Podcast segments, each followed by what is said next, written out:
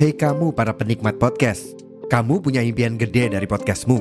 Tools di First Story bisa banget bantu kamu. Mulai dari afflink, dynamic audio insertion, sampai statistik yang komprehensif, semua ada di First Story. Gak ketinggalan, kamu bisa monetisasi podcastmu lewat iklan dari First Story Ads yang bisa kasih kamu penghasilan dari setiap plays podcastmu. Yuk gabung sekarang dengan klik di firststory.me. Sekali lagi, di firststory.me. Mari kita bawa mimpi podcastingmu menjadi kenyataan.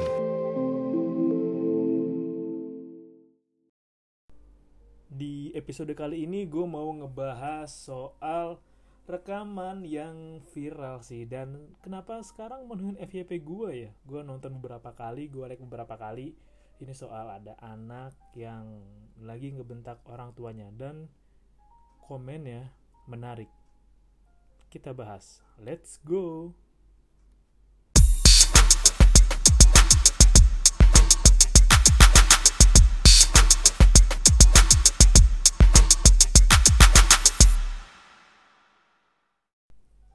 Jadi lo tau gak sih, ini tuh kejadiannya ngingetin sama video yang kemarin rame juga soal anak yang orang tua yang dibentak anaknya ketika ya katanya anaknya wisuda sekolah sih.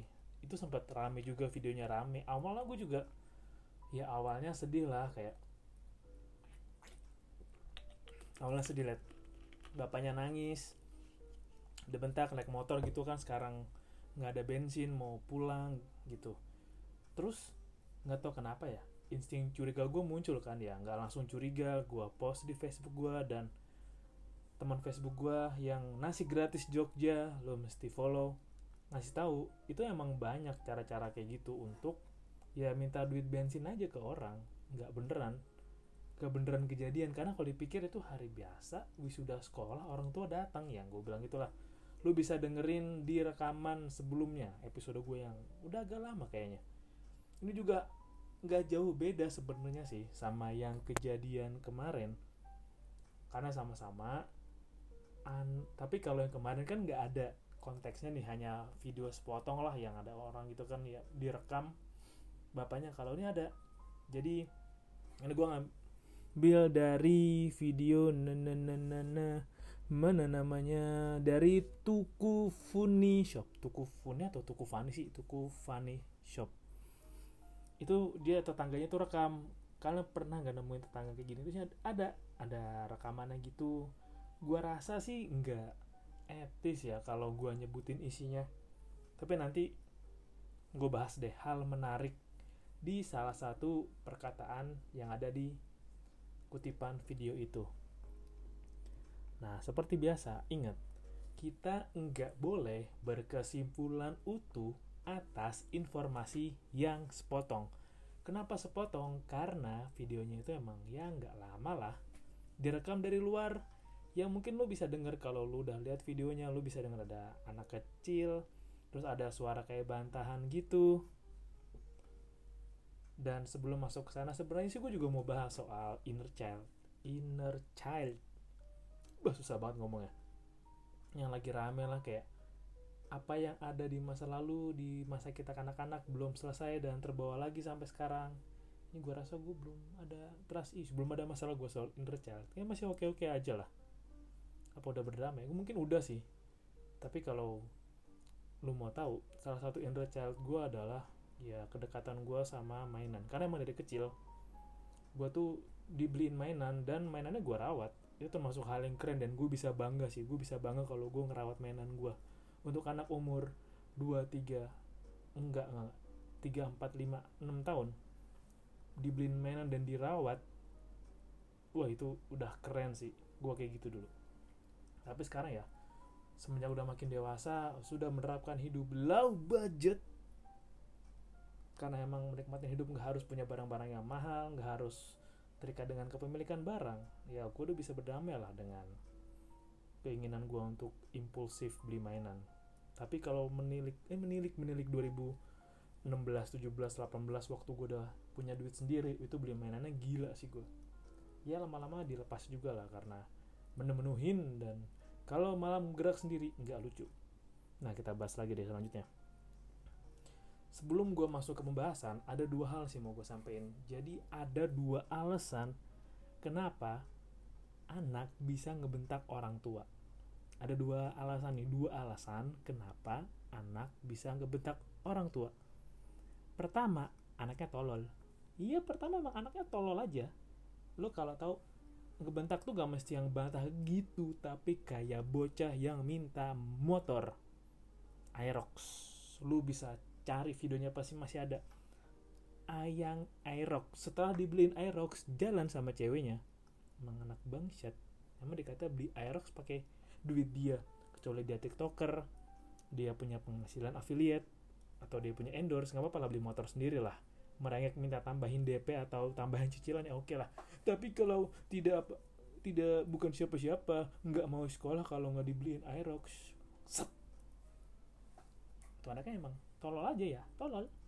Gitu kayak yang ngambek-ngambek gitu, lu bisa lihat videonya lah. Dan yang kedua, anaknya jadi korban pelampiasan orang tua. Ya, pelampiasan. Mungkin lu akan kaget dengan apa yang gue sampein, karena gue mau mencoba di tengah-tengah. Karena kalau lu udah keburu ngejudge anaknya yang salah, lu jadi fitnah lo. Udah berapa kali kejadian coba yang lu fitnah orang, yang kayak kemarin yang salah orang di Instagram, sampai orangnya komen, hey I'm not bla bla bla gitu. Sampai yang di Malang kejadiannya paling deket, lu salah nyari target kan para warganet. Akhirnya ya lu gak mungkin minta maaf lah, udah jejak digital lu. Kalau mau dilapor UITE bisa banget malah. Lu penyebaran nama baik yang komen-komen jahat di korban salah yang dikira calon pengantin pakai flare itu, ya kan? Atau apalagi yang salah, oh yang dulu video yang pernah gue bahas juga tuh, yang cewek dituduh nggak peduli sama petugas kebersihan, padahal dia lagi bersihin. Abang petugas kebersihannya bantuin bersihin sepatunya yang kena kotoran gitu. Udah fitnah kan lo? Emang lu gak malu jadi pengikut Dajjal? Dajjal juga malu. Kayak pas Dajjal mau turun, lo kok masyarakat di sini sudah banyak yang fitnah duluan? Apa tugas saya sebagai Dajjal? Mendingan saya cari endorsan buat jalan-jalan, buat beli kendaraan, buat swag-swagan. Dajjal juga malu kali kalau pas turun, anjing gue belum kerja udah duluan pekerjaan gue, udah diwakilin pekerjaan gue. Emang cuaks juga nih warga-warganya, malu anjir. Nah, ada sepotong gue mau nawarin opsi lain. Beruntung kalau lo berasal dari keluarga yang ya baik-baik aja. Ntar nyamuknya banyak banget emang orang. Nyamuk anjing yang nih lo, kalau sudah denger episode gue yang nyamuk anjing lo akan tahu betapa nyebelinnya nyamuk. Nah, kalau emang lu berasal dari keluarga yang baik-baik aja, bersyukur banget. Enggak semua anak-anak yang sekarang berasal dari keluarga yang baik-baik saja, berasal dari keluarga yang harmonis. Ada yang lebih senang gelut, ada yang kriminal, ada yang wah banyak deh. Tapi nanti kita akan masuk ke sana juga. Karena tuh yang gue maksud poin kedua adalah anaknya jadi korban pelampiasan, karena ya ada anak yang jadi pelampiasan orang tua. Kayak kemarin yang pernah gue bahas juga soal anak kecil yang dipatahin itu sama ibunya karena kesel gak mau diem, atau anak yang jadi korban ibu tiri itu yang disetrika di Jambi apa ya, yang karena dia minta suaminya minta uang 8 juta sebulan tidak dipenuhi. Banyak kan, dan itu kan trauma. Lu mau ambil contoh apa lagi? Gue kasih gambaran deh. Kalau lu enggak tinggal di lingkungan atau dekat atau orang yang lu tahu, tetangga lu, temen lu yang lu mampir ke rumahnya terus lu denger hampir tiap hari anaknya dibentakin, dimaki kasar, lu mungkin bisa tahu oh ternyata dia waktu kecil emang sukanya dibentak nih, emang sukanya dikasih-kasih kata-kata kasar. Karena emang kejadian gitu ada, sampai anaknya ditendang, digebukin, disabuk. Kayak misal gini, ini tapi di Amerika sih. Kalau bapaknya dibully di pekerjaan, si bapaknya ngelampiasin rasa marahnya ke anaknya. Contoh kan, contoh nyata itu. Dan makanya kayak dunia itu nggak hitam putih, nggak kayak apa yang lu bayangin. Kejadian kayak gitu ada. Dan kenapa orang ambil sisinya adalah anaknya salah, anaknya durhaka. Ya kita breakdown dulu, kita lihat dulu ke belakang. Karena lu nggak akan tahu kan apa yang terjadi. Bisa jadi itu latihan lenong, atau latihan lagi acting, atau lagi latihan bikin drama podcast. Tapi untuk nada podcast, untuk latihan, kalau itu emang untuk latihan nada podcast, oke sih. Karena gue gak tahu itu video sepotong kan, gue gak bisa simpulin utuh.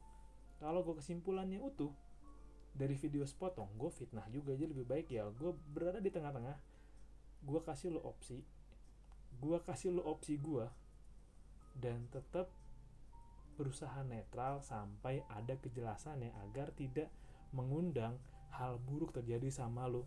Bayangin lo udah suka fitnah, komen yang sal di medsos orang, lu sama aja narik keburukan, datengin lu. Orang mah jauhin keburukan, lu datengin keburukan. Karena yang penting respon cepet dulu guys, yang penting viral dulu guys, komen gua guys, yang penting komen gua like-nya banyak guys. Lu masih ngendelin gitu, kocak juga hidup lu. Nah karena emang tadi balik lagi, ya emang bisa jadi itu hanya tadi lakon peran atau drama sandiwara podcast. Tapi kalau lo perhatiin di sepertiga detik-detik terakhir, itu ada kutipan yang menarik. Lo tahu apa? Nih ada kutipannya, ada omongannya gini. Lo ya nggak kontribusi, lo cuma numpang makan, atau lo masih makan di sini. Gue nyorotin, oke. Petunjuk dari sepotongnya adalah lo nggak kontribusi. Karena kalau lu main-main di X, di Twitter, lu bisa nemuin anak-anak yang, atau orang-orang yang ya oke lah, anggap aja nih 50% benar, 50% nggak bener lah, atau bercanda lah, atau halu lah. Ada yang dia sebagai sandwich generation mopong atas bawah, seberat apa itu dia mopong. Bapak ibunya, adik-adiknya ada, sampai ngorbanin kebahagiaannya. Gue tahu, gue waktu dulu juga ada. Ini tapi cewek sih, dia juga termasuk sandwich yang ya orang tuanya dia mesti nahan kedua orang tuanya, terus adanya juga kalau nggak salah tuh ABK deh, kalau nggak salah ya, mesti bopong itu semua. Emang tekanannya berat, apalagi ketika si anak masih kecil jadi korban pelampiasan orang tuanya yang judi, suka ngutang, suka gibah, anaknya yang jadi korban. Contohnya apa? Lu coba deh nonton video dari Tretan Muslim yang interview almarhum Lord Rangga. Lu tonton itu, lu dengerin curhatan hati Lord kita yang dibilang ya, anak saya dibully di sekolah karena bapaknya ya Lord Rangga. Tuh, kejadian kayak gitu ada kan? Orang tuanya yang begitu, tapi ini konteksnya kalau Lord Rangga kan semenjak opininya bener semakin respect kan, gue semakin respect sama beliau. Kalau ini kan udah ya orang tuanya begitu, yang kena malu anaknya lah. Ya ada kayak gitu, ada. Sampai pun kalau lo mau menjelajah di X, di Twitter, atau di Facebook, atau di thread mana lah, lo bisa nemuin kayak orang tuanya maksa anaknya cicil mobil buat kebutuhan orang tuanya, inilah itulah. Ada Emang nggak hitam putih. Kalau lo lihat juga di komennya video yang funny itu, Tuku Funny itu ya, komennya kayak aduh ini selamatin orang tuanya bawa ke panti jompo, durhaka anaknya. Ya lu nggak bisa simpulin itu utuh. Gini deh, kita tahu kan Indonesia itu dapat peringkat IQ berapa di ASEAN. Tolong jangan tunjukin itu, tolong jangan tunjukin bahwa oh IQ kita segini di ASEAN memang benar. Enggak, jangan tunjukin kayak gitu. Walaupun juga masih banyak orang yang cuaks, masih wadididau menunjukkan ketololannya dengan gamblang. Jangan kayak gitu, jangan. Tetap objektif, tetap tenang dan netral. Susah tapi pasti bisa. Ya kan, kalau bisa selamatin anaknya, selamatin orang tuanya, bawa ke panti jompo bla bla bla. Bisa jadi itu ya karma buat orang tuanya.